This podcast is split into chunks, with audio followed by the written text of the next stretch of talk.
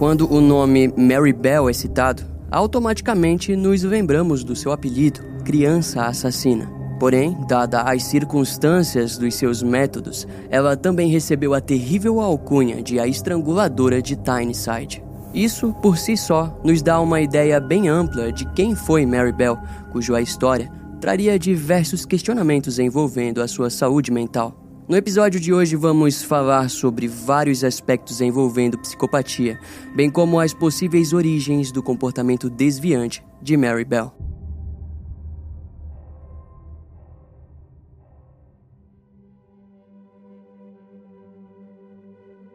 Antes de mais nada, o que sabemos sobre a psicopatia? Bem, ela é um transtorno de personalidade caracterizado por traços específicos que afetam a maneira como uma pessoa pensa, sente e interage com os outros. Indivíduos com psicopatia tendem a exibir comportamentos manipuladores, falta de empatia e remorso, além também de uma propensão a agir impulsivamente e sem considerar as consequências de seus atos.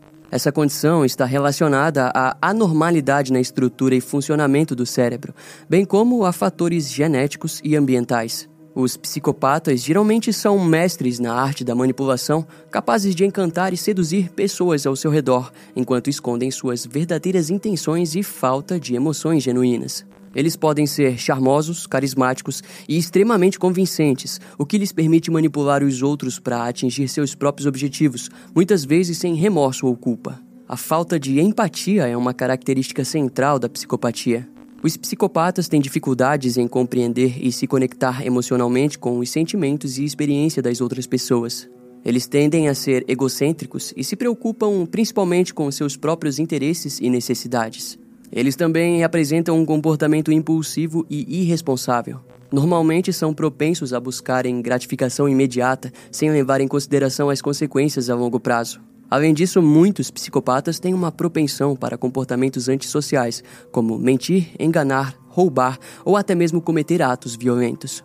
Mas é muito importante ressaltar que nem todas as pessoas com psicopatia se tornam criminosas ou violentas. Muitos psicopatas conseguem se adaptar socialmente e podem ocupar posições de poder e influência em suas comunidades ou profissões. No entanto, a sua falta de empatia e propensão para o comportamento manipulador podem causar danos significativos às pessoas ao seu redor. O diagnóstico da psicopatia é complexo e geralmente realizado por profissionais de saúde mental especializados. Atualmente, não existe uma cura conhecida para a psicopatia, mas a terapia psicológica pode ajudar a gerenciar os sintomas e promover habilidades de empatia e controle de impulsos. Tudo isso foi um breve resumo acadêmico, mas a partir de agora mostraremos através da narrativa desse caso em como esse comportamento desviante assume um papel central na história de Mary Bell. Sabendo disso, era fim de julho de 1968, quando em Newcastle, na Inglaterra, o corpo de um garotinho de apenas três anos foi encontrado coberto de gramas e ervas daninhas roxas entre dois pedaços de concretos em uma área próxima de sua casa. A vítima em questão se chamava Brian Howe, que havia desaparecido algumas horas antes do achado. Próximo da cena do crime, uma tesoura quebrada foi encontrada. Na autópsia, foi descoberto que este item foi de fato usado na vítima, se tornando assim uma das armas do crime. O investigador principal do caso, James Dobson, ficou horrorizado com os detalhes viscerais dos golpes com tesoura nas regiões das coxas e órgãos genitais de Brian. Além disso, a autópsia mostrou que um pouco de cabelo do garotinho também foi cortado pelo assassino. O legista concluiu que a causa da morte foi devido a um estrangulamento, o criminoso teria segurado a respiração da vítima ao apertar suas narinas, enquanto com a outra mão apertava sua garganta. O laboratório de análises também encontraria algumas fibras cinzas e marrons nas roupas e sapatos de Brian. No entanto, um dos detalhes que na época ficou fora do conhecimento da mídia foi de que na barriga da criança o assassino havia feito um grande M com uma lâmina de barbear. Mais tarde, o legista relatou aos investigadores que ele havia encontrado outro corte no formato da letra N no cadáver. Para James, aquilo indicava a presença de um segundo assassino, mas as circunstâncias do crime em si criaram muitas dúvidas. Principalmente porque ele nunca tinha lidado com um caso daquela natureza. Em contrapartida, a comunidade local estava conectando aquele assassinato com um outro evento trágico ocorrido dois meses antes. De acordo com os moradores, o assassinato de Martin Brown, de apenas 4 anos, também estava associado ao crime brutal de Brian. Mas falaremos sobre as circunstâncias desse crime mais tarde, quando viesse a ser analisado pela própria polícia. Agora, sobre as mortes de Brian Hall, os investigadores entrevistaram diversas crianças da região. Isso porque eles possuíam suspeitas de que o crime poderia ter sido cometido por uma pessoa mais jovem, talvez uma criança de 15 anos ou mais.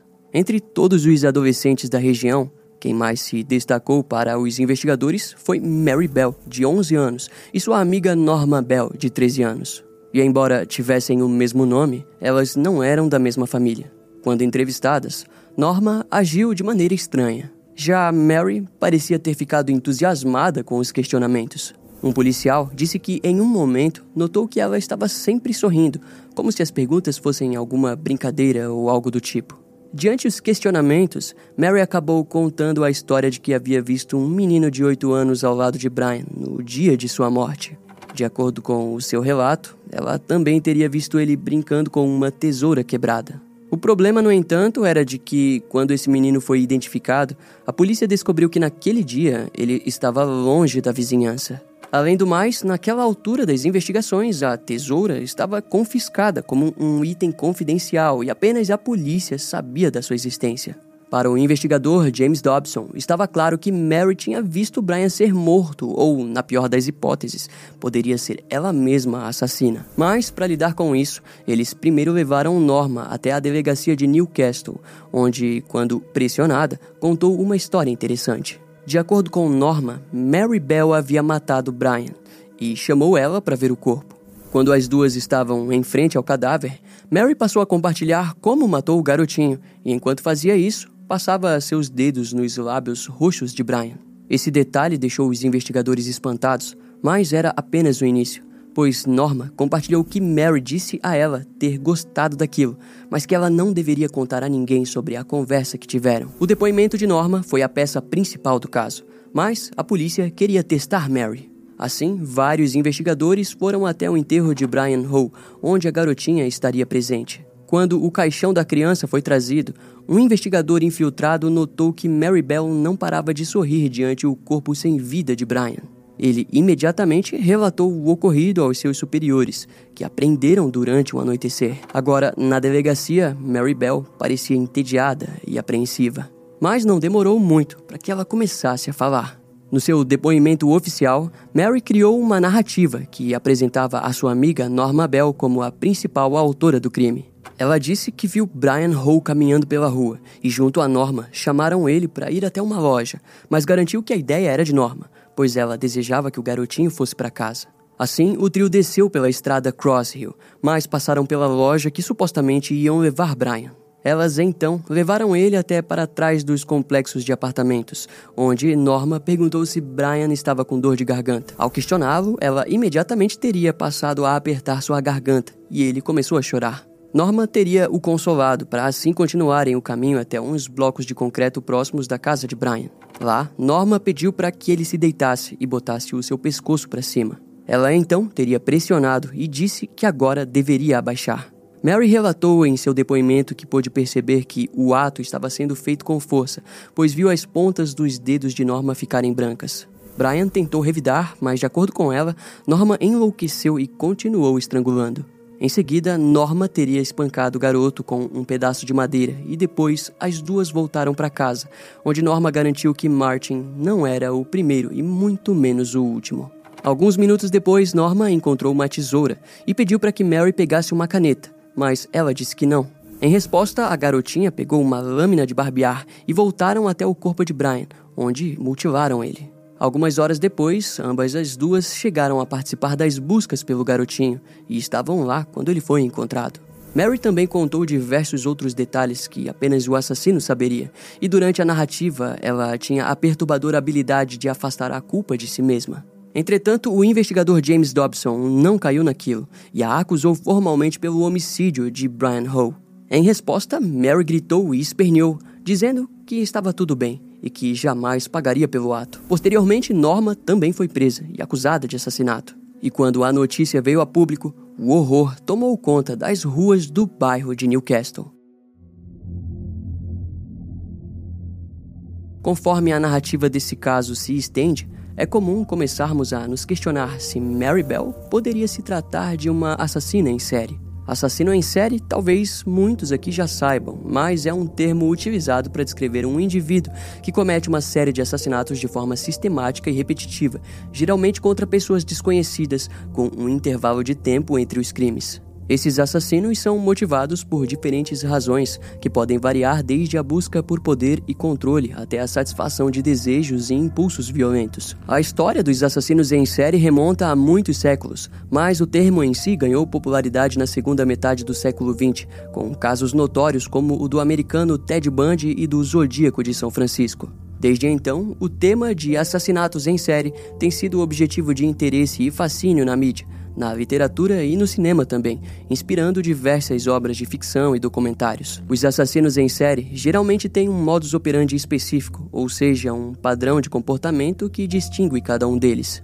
Eles podem escolher suas vítimas com base em suas características específicas, como gênero, idade ou aparência física. Além disso, muitos deles possuem rituais e assinaturas que os acompanham em cada assassinato, tornando-os distintos e reconhecíveis. A psicologia dos assassinos em série é um tema complexo e estudado pela psicologia forense e criminologia.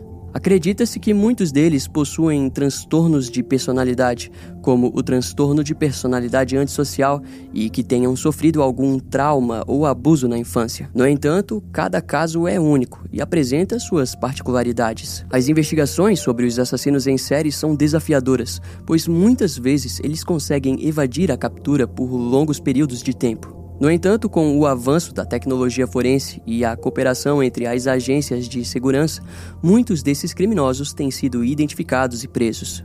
Os assassinos em série, por fim, são uma triste realidade que evidencia a existência do mal na sociedade. Compreender suas motivações e métodos pode auxiliar na prevenção e na proteção de potenciais vítimas, além de fornecer insights para o desenvolvimento de estratégias de investigação mais eficientes. Embora seja um tema sombrio e perturbador, o estudo dos assassinos em série é importante para compreender a complexidade do comportamento humano e buscar maneiras de evitar que tragédias como essas ocorram no futuro. Agora, a existência de crianças envolvidas em atos criminosos violentos desafia a compreensão convencional sobre a infância e a noção de inocência associada a ela. Quando nos deparamos com casos de crianças assassinas como Mary Bell, somos confrontados com a difícil tarefa de tentar entender os fatores que levaram a esses comportamentos extremos e como podemos lidar com eles de maneira justa e eficaz. Embora os casos de crianças assassinas sejam raros, eles têm o potencial de chocar e perturbar profundamente a sociedade. É importante destacar que nem todas as crianças que cometem atos violentos se enquadram nessa categoria, e existem diferentes graus de responsabilidade legal e moral dependendo da idade do indivíduo e das circunstâncias do crime. A compreensão dos fatores que contribuem para o comportamento violento de crianças é um campo de estudo complexo que envolve diversos aspectos, como fatores biológicos, psicológicos, sociais e também o próprio ambiente. Algumas teorias sugerem que experiências traumáticas, abuso, negligência, influências negativas do ambiente, problemas familiares, além de fatores genéticos e neurológicos, podem desempenhar um papel na predisposição de uma criança para cometer atos violentos.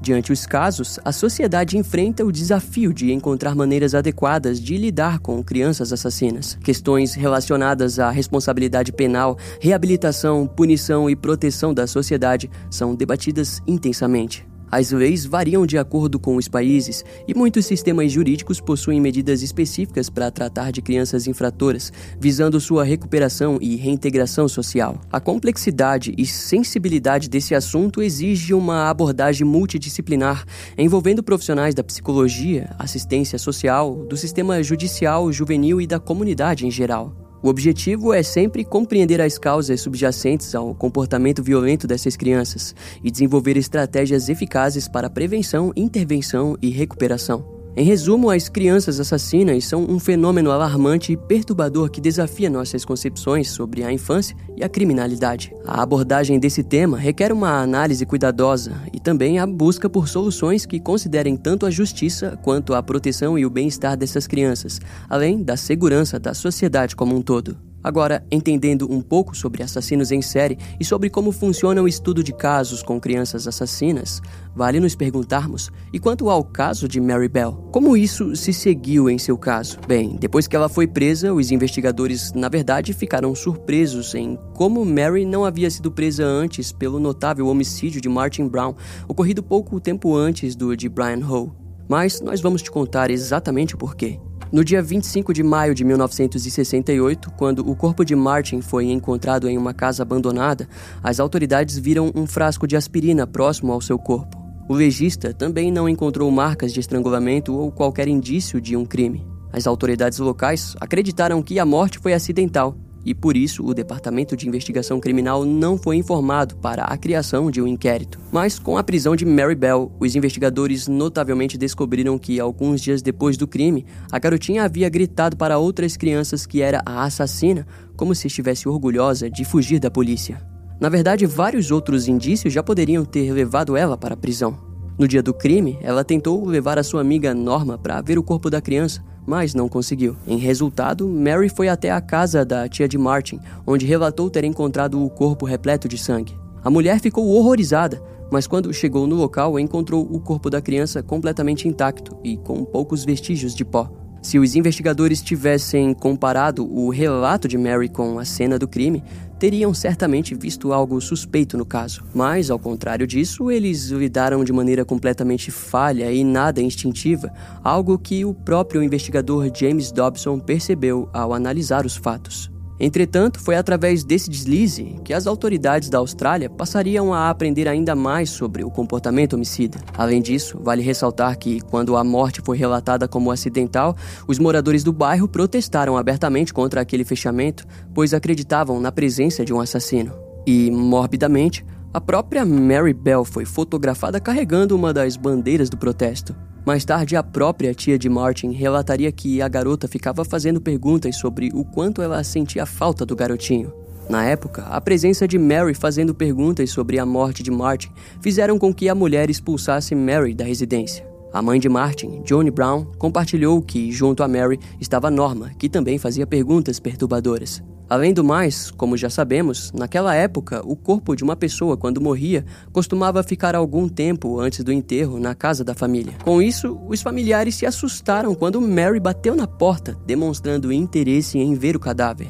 Naquele dia, quem atendeu a porta foi Johnny, que, perturbada com o pedido, fechou a porta na cara da criança. Depois que Mary foi presa, os investigadores descobriram que um dia antes do assassinato de Martin, ela havia tentado estrangular a irmã mais nova de Norma. No entanto, o pai da criança viu a cena, ele bateu em Mary e impediu que continuasse o ato. Já no dia seguinte ao assassinato de Martin, um berçário do hospital Day Nursery em Woodlands Crescent foi vandalizado e um bilhete escrito que havia assassinatos acontecendo deixou os funcionários do local assustados. O delinquente também deixou vários materiais escolares espalhados no chão e, além do primeiro bilhete, outros quatro foram deixados pelo criminoso também. Na maioria deles, o autor tomava a autoria do assassinato de Martin Brown.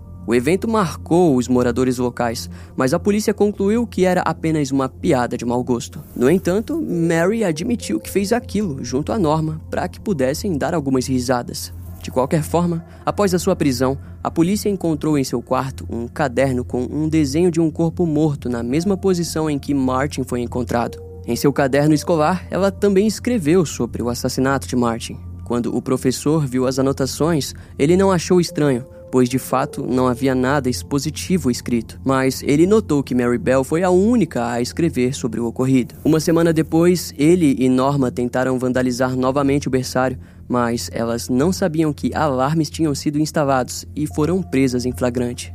A polícia tinha perguntado sobre a primeira invasão, mas negaram a autoria. No momento em que foram presas pelos assassinatos, ambas estavam aguardando pelo processo criminal envolvendo a creche no Departamento de Juizado de Menores. Em conversa com os investigadores, ela também contou que em maio de 1968, Norma e Mary encontraram um garotinho de 3 anos machucado e o levaram para seus pais. A verdade, no entanto, era de que foi ela quem espancou o garotinho.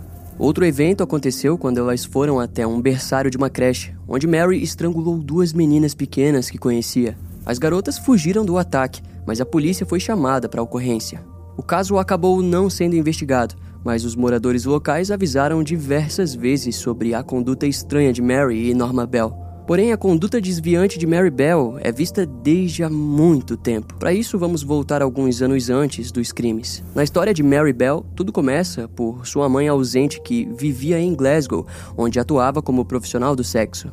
Devido ao estilo de vida da mulher, Mary e sua irmã eram deixadas sob os cuidados do seu padrasto, William Bell. Contudo, ele não era o melhor exemplo de pai. Afinal, era um homem com um grande histórico de prisões por crimes graves, como assalto à mão armada. Aos cinco anos, Mary testemunhou um dos seus amigos da vizinhança ser atropelado por um ônibus, evento que marcou a forma em que ela se comunicava e lidava com outras pessoas. Unido a isso, ela passou a urinar na cama, mas para lidar com isso, a sua mãe humilhava a menina ao esfregar o seu rosto na poça de urina no tecido e depois pendurar o colchão do lado de fora para a vizinhança ver. Eventualmente, Mary percebeu que a sua mãe, Elizabeth, necessitava de uma atenção desesperada. Ao mesmo tempo que também parecia não desejar ser mãe. A prova estava no fato de que, frequentemente, a criança era vista ferida ou machucada. Embora não exista relatos de agressões, os familiares acreditavam fielmente que a própria mulher pudesse estar desejando matar sua filha. Em 1960, Mary Bell caiu da janela do primeiro andar e, novamente, todos acreditavam que a responsável tenha sido sua própria mãe. Isso piorou quando Elizabeth vendeu a sua filha para uma mulher mentalmente instável. Entretanto, ela não contou a ninguém sobre o que havia feito, apenas para sua filha mais velha, Catherine, para a qual relatou que Mary teria sido atropelada por um caminhão. A história acabou não descendo e Elizabeth contou a verdade. Em resultado, Catherine percorreu toda a Newcastle atrás do paradeiro da garotinha. E para piorar, quando Mary retornou para casa, a sua mãe passou a colocá-la em situações de abuso sexual infantil por parte de seus clientes. Como resultado, na escola ela frequentemente se envolvia em brigas onde tentava estrangular seus colegas.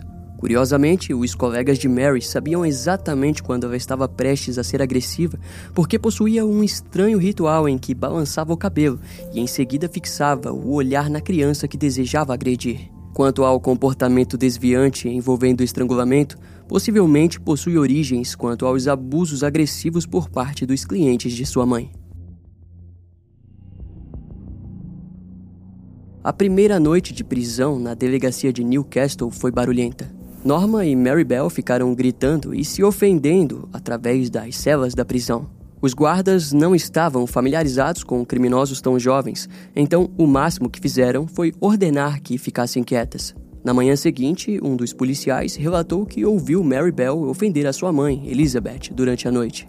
O comportamento da jovem era curioso. Em um momento, ela também disse que desejava se tornar enfermeira para enfiar agulhas nas pessoas, pois gostava de machucá-las. No entanto, a maioria dessas histórias é controvérsia, já que, ao longo de sua vida, Mary aprendeu a permanecer quieta diante as autoridades.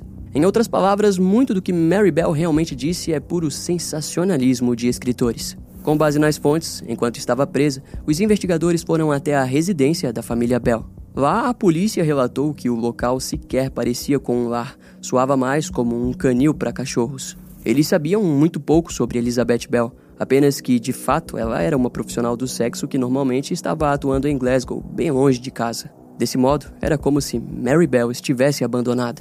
Enquanto isso, o primeiro psiquiatra a vê-la na prisão foi o Dr. Robert Orton, que disse nunca ter conhecido alguém tão manipulador. Embora já tivesse conversado com outras crianças psicopatas, em sua concepção, Mary Bell era diferente. Obviamente, o diagnóstico de um criminoso não significa a solução das motivações para um crime acontecer, mas é fato que já se passaram mais de 50 anos dos crimes de Mary Bell e as circunstâncias ainda deixam as pessoas confusas. Afinal, por que uma criança começaria a matar? Bem, vale ressaltar que nos anos de 1800 o campo da psicologia ainda estava no começo das classificações de doenças mentais, e foi apenas 85 anos depois que o termo psicopata foi introduzido com o intuito de descrever pessoas que não eram insanos, mas que gostavam de ser malvados. Tudo isso seria debatido no julgamento de dezembro de 1968, onde ambas as garotas seriam julgadas pelos assassinatos de Martin Brown e Brian Hall. Entretanto, vale a pena falarmos sobre isso antes dos detalhes do caso, afinal, nem tudo o que foi falado no tribunal virou registro público. Dessa forma, psicopatas são, a grosso modo, impiedosos. A grande maioria, ou se não todas as suas atitudes, são visando o ganho pessoal, e para isso elas vão mentir e manipular. No caso de Mary Bell, ela era tão jovem que nem conseguiu segurar uma característica muito comum em psicopatas, o de se vangloriar por atos que ela considerava vitórias. Foi isso que aconteceu quando diversas crianças flagraram Mary gritando para todos ouvirem que ela havia matado Martin Brown. Obviamente, por ser uma criança e pelos próprios ouvintes serem crianças, ninguém ali entendeu a gravidade real daquelas alegações. Em 1941, anos antes de Mary Bell chocar a Inglaterra, o Dr. Harvey Cleckley escreveu o aclamado livro A Máscara da Sanidade, onde ele descreve os psicopatas como recheados de egocentrismo e falta de empatia. Ele explica que se os psicopatas fossem apenas maus, não seriam uma grande ameaça. O problema, no entanto, é que causam muitos problemas e costumam passar despercebidos pela justiça. E bom, não foi isso que aconteceu nesse caso, onde os jornais e a mídia internacional, que inicialmente não havia tomado o caso como digno de atenção, viria a ser convencido pela imprensa local, que transformou Mary Bell em um personagem inesquecível. Enquanto isso, a justiça britânica apresentou cuidados para não manter o processo judicial como algo pesado e incompreensível para os réus. A promotoria apresentou ao júri, desde o início, a conexão entre os assassinatos. Deram ênfase no comportamento suspeito de ambas as garotinhas, desde os comentários estranhos até o vandalismo no berçário da creche local. No julgamento, a acusação provou que os bilhetes foram escritos por Norma, fato que pareceu entrar em conflito, pois todos davam a autoria total para Mary Bell. Além disso, foram apresentadas evidências forenses, como as fibras cinzas ditas como de lã que eram do vestido de Mary, e fibras marrons encontradas no sapato de uma das vítimas pertenciam à saia da garotinha. Contudo, sempre houve dúvidas sobre o envolvimento fiel de Norma Bell, e no julgamento isso ficaria ainda mais explícito. Tanto que o júri prestou muito mais atenção nas evidências contra Mary, a qual consideravam como o verdadeiro monstro. Durante o processo de acusação, Elizabeth Bell interrompeu a promotoria diversas vezes devido ao seu choro escandaloso e seu comportamento peculiar. O padrasto de Mary apenas se sentou em silêncio durante todo o processo. Já Mary não parecia desejar atrair simpatia do júri. Em contrapartida, Norma apresentava choros frequentes e um medo do que poderia acontecer com ela. Tanto que o seu advogado a pôs para depor, onde ela relatou que Mary desejava mostrar a ela suas vítimas e até compartilhava como matar alguém através do estrangulamento. Aquilo apoiava ainda mais a culpa de sua até então amiga. No sexto dia de julgamento, Mary foi chamada para depor e mostrou uma inteligência perturbadora.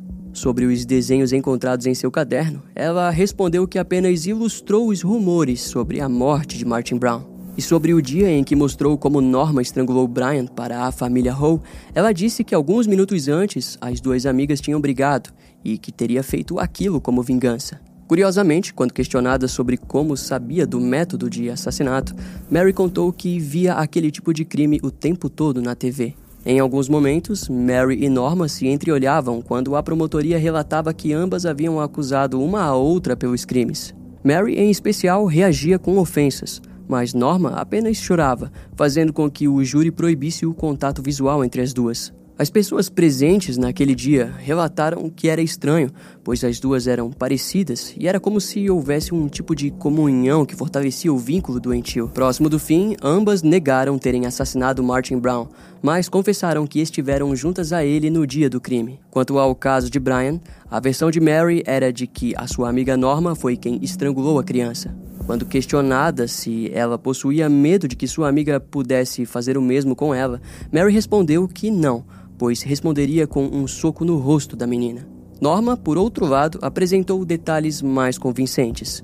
Ela disse que no dia do assassinato de Brian, foi Mary quem iniciou o ato, mas conforme perdia a força, pediu para que ela terminasse. Nessa hora, Norma entrou em desespero e fugiu do local. Durante esse depoimento, ela se manteve em choros e o júri descobriu que Brian ainda estava vivo quando Norma saiu do local. No entanto, uma pergunta pairou no ar. Se Norma realmente ficou perturbada com o ato, por que retornaria mais tarde para mutilar o corpo da criança e fazer a letra N nele? Desse modo, a resposta veio com o depoimento do psiquiatra Dr. Robert Orton, que disse acreditar na psicopata Mary Bell como completa autora dos crimes. Já quanto a Norma, ela era uma vítima da influência maligna de Mary. Isso foi fortalecido com o fato de que, antes dos crimes, ela era uma garota simples, com um ambiente familiar estável, mas com uma inteligência realmente baixa. Já Mary Bell era agressiva, perversa, cruel, incapaz de sentir remorso e dona de uma personalidade dominadora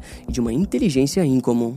Em resultado dessa jogada da promotoria, o veredito final inocentou Norma Bell de homicídio culposo em ambas as acusações.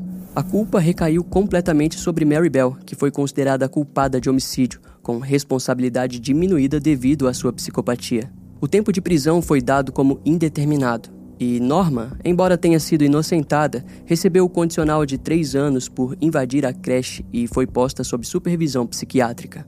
Após o julgamento, a Grã-Bretanha precisou lidar com um fato. A justiça não possuía um lugar para enviar Mary Bell. Uma prisão estava fora de questão, e um hospital psiquiátrico jamais seria um local ideal para uma garota de 11 anos diagnosticada como psicopata. Para piorar, também um reformatório para crianças problemáticas era um perigo, não para ela, mas sim para as outras crianças. No entanto, mesmo assim, Mary Bell foi enviada para a unidade especial de Red Bank, um reformatório de alta segurança. Mary se deu bem naquele lugar, mas quando a sua adolescência chegou, as coisas começaram a mudar. Ainda nos primeiros anos, ela relatou que foi abusada sexualmente por um dos funcionários, resultando na mudança da equipe. Porém, ela também costumava ir até os dormitórios masculinos para provocar os garotos e apresentou ferimentos auto-infligidos. Conforme foi acompanhada por especialistas, eles compartilharam que Mary parecia estar bloqueando os motivos pelo qual matou. Isso resultava no seu ato impulsivo de entrar em conflito com os meninos de maneira manipuladora,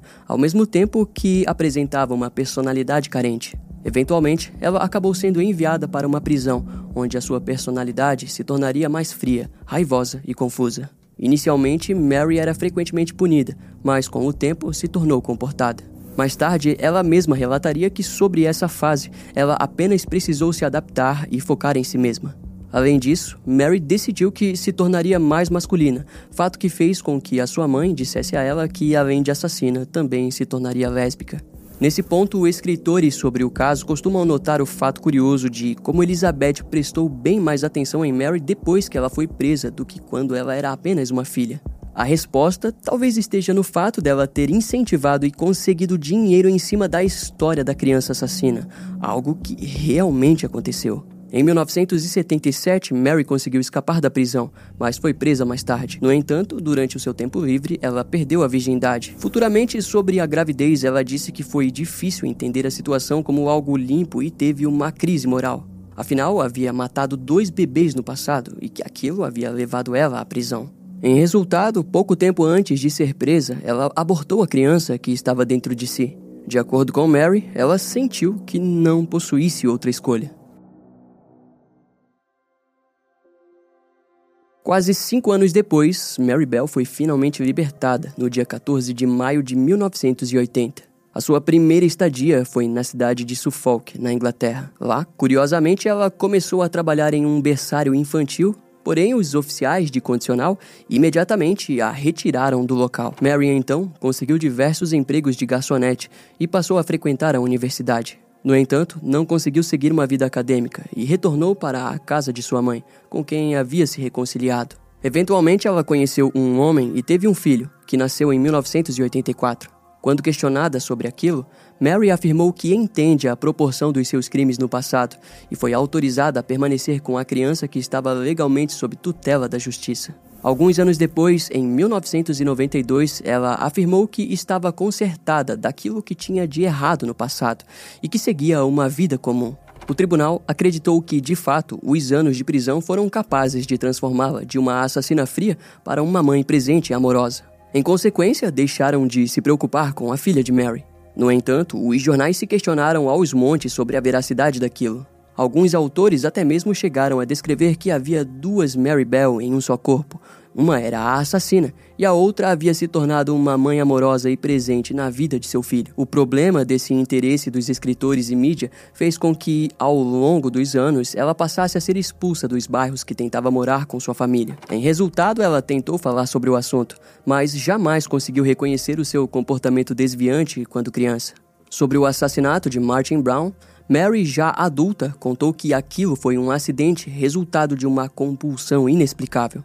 Naquele dia, segundo ela, havia brigado com sua mãe e descontado a sua frustração e raiva no pescoço da criança.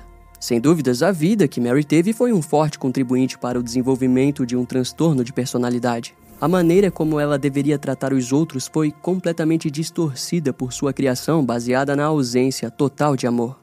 Obviamente, nem todas as crianças criadas sob condições parecidas se tornam Mary Bell. É nesse ponto que fatores genéticos e neurológicos entram em cena, e acredite ou não, isso é visto nesse caso. Por exemplo, a mãe de Mary, Elizabeth Bell, é descrita por seus familiares como, no passado, uma criança religiosa. Seus familiares acreditavam que ela se tornaria uma freira devota, mas por algum motivo Elizabeth simplesmente começou a se afastar da família. Isso piorou quando o seu pai morreu e ela passou a ter crises de raiva. Eventualmente, Elizabeth conheceu as drogas, que a levaram da vida de prostituição até o nascimento de Mary Bell. A vida da mulher foi simples e curta, mas traz um início profundamente trágico para a família Bell. Desse modo, teria sido a presença de drogas e o desbalanceamento emocional de Elizabeth influenciadores primários para a personalidade desviante de sua filha? Ou esses detalhes são apenas a ponta do iceberg e o real problema está na sua própria ausência durante o desenvolvimento da garotinha? Há diversas respostas para isso, mas, em tese, todas as possibilidades estão corretas. Podemos dizer isso porque ainda hoje a origem da psicopatia tem dividido os especialistas. O aclamado psicólogo Robert D. Hare acredita que o psicopata nasce com uma predisposição que pode ser transformada pelo abuso ou negligência da família. Assim, criações violentas naturalmente parecem deixar os psicopatas com um potencial alto para seguir uma linha de comportamentos brutais. Entretanto, Robert ressalta que as condições do ambiente não causam a psicopatia, mas que apenas pioram. Em outras palavras, nem mesmo uma criação esplêndida pode ser párea para a criança nascida para ser má isso porque ela não vai conseguir criar emoções, mesmo que a criação oferecida por seus pais seja amorosa. Os psicopatas são indivíduos que simplesmente não desenvolvem essas emoções, mas que aprendem através da experiência de viver como elas funcionam. Assim, eventualmente conseguem se simular diante os eventos sociais que certamente acontecerão em suas vidas. Essa pobreza emocional por parte dos psicopatas é um grande ponto de exclamação quando falamos do assunto. Agora, no caso de Mary Bell, isso casa perfeitamente com um questionamento frequente sobre se ela poderia ou não ter se tornado uma assassina em série. Para muitos especialistas e escritores, ela era uma criança que continha todas as características de um criminoso desse patamar. E, notavelmente, a morte de suas vítimas não foram o bastante para Mary. Na verdade, ela em nenhum momento demonstrou vontade de confessar os seus crimes. Mary apenas acabou sendo presa, sendo assim interrompida. Se levarmos em conta o fato de que psicopatas não sentem nada profundo, complexo ou prolongado, fica fácil notarmos que o assassinato é capaz de despertar um pingo de emoção neles, fazendo com que repitam o ato de matar. Em Mary Bell, isso possivelmente ocorria em seu interior. Por esse motivo, nenhum especialista de saúde mental acredita na restauração completa dela, pois alegam que se Mary não tivesse sido presa, certamente continuaria a matar. No entanto, a psicologia diz que ao longo dos anos é comum pessoas com um transtorno de personalidade antissocial apresentarem uma queda nas tendências desviantes conforme ficam mais velhas. Em outras palavras, foi como se Mary, já adulta, tivesse criado uma certa disciplina dentro de si para que pudesse criar sua filha e ter uma vida normal. Mas talvez ela só esteja vivendo o papel que criou e tomou para si como uma ex-assassina e agora mãe amável.